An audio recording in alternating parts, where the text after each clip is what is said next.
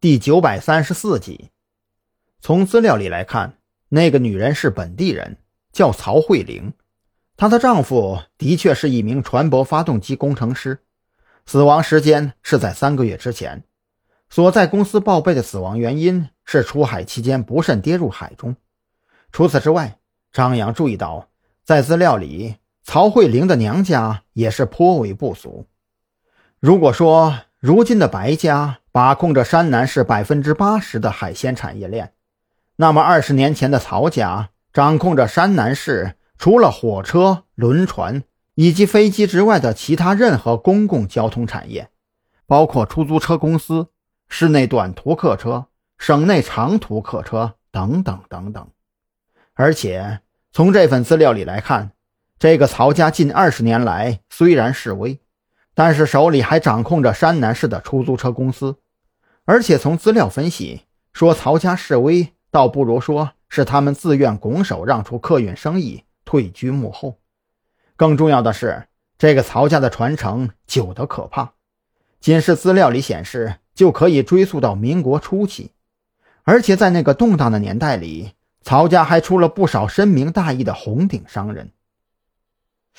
这不科学呀！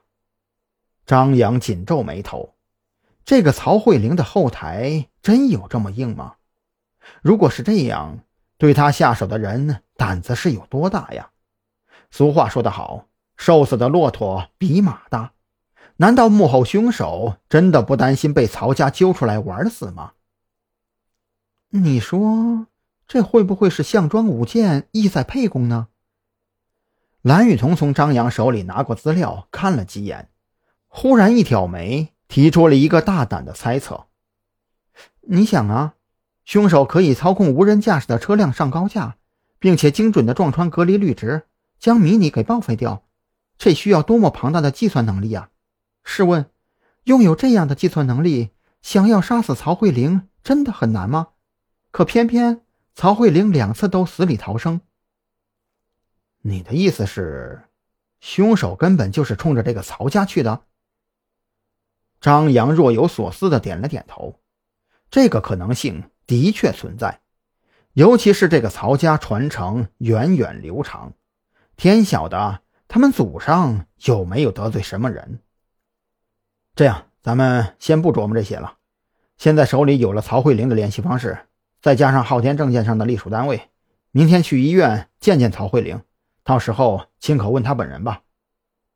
张扬将文件叠整齐放好，转身拍了拍躺在沙发上假寐的郑浩天：“走了，准备干活。”“嗯，干活？什么活啊？”郑浩天当即一个鲤鱼打挺，从沙发上跳了起来。他觉得。但凡从张扬嘴里听到“干活”这词儿，就肯定够刺激。别废话，跟着我们就行了。张扬懒得跟他解释太多，带着他和蓝雨桐就直接去了楼下，也没开那辆 SUV，一行人全都钻进了商务车里。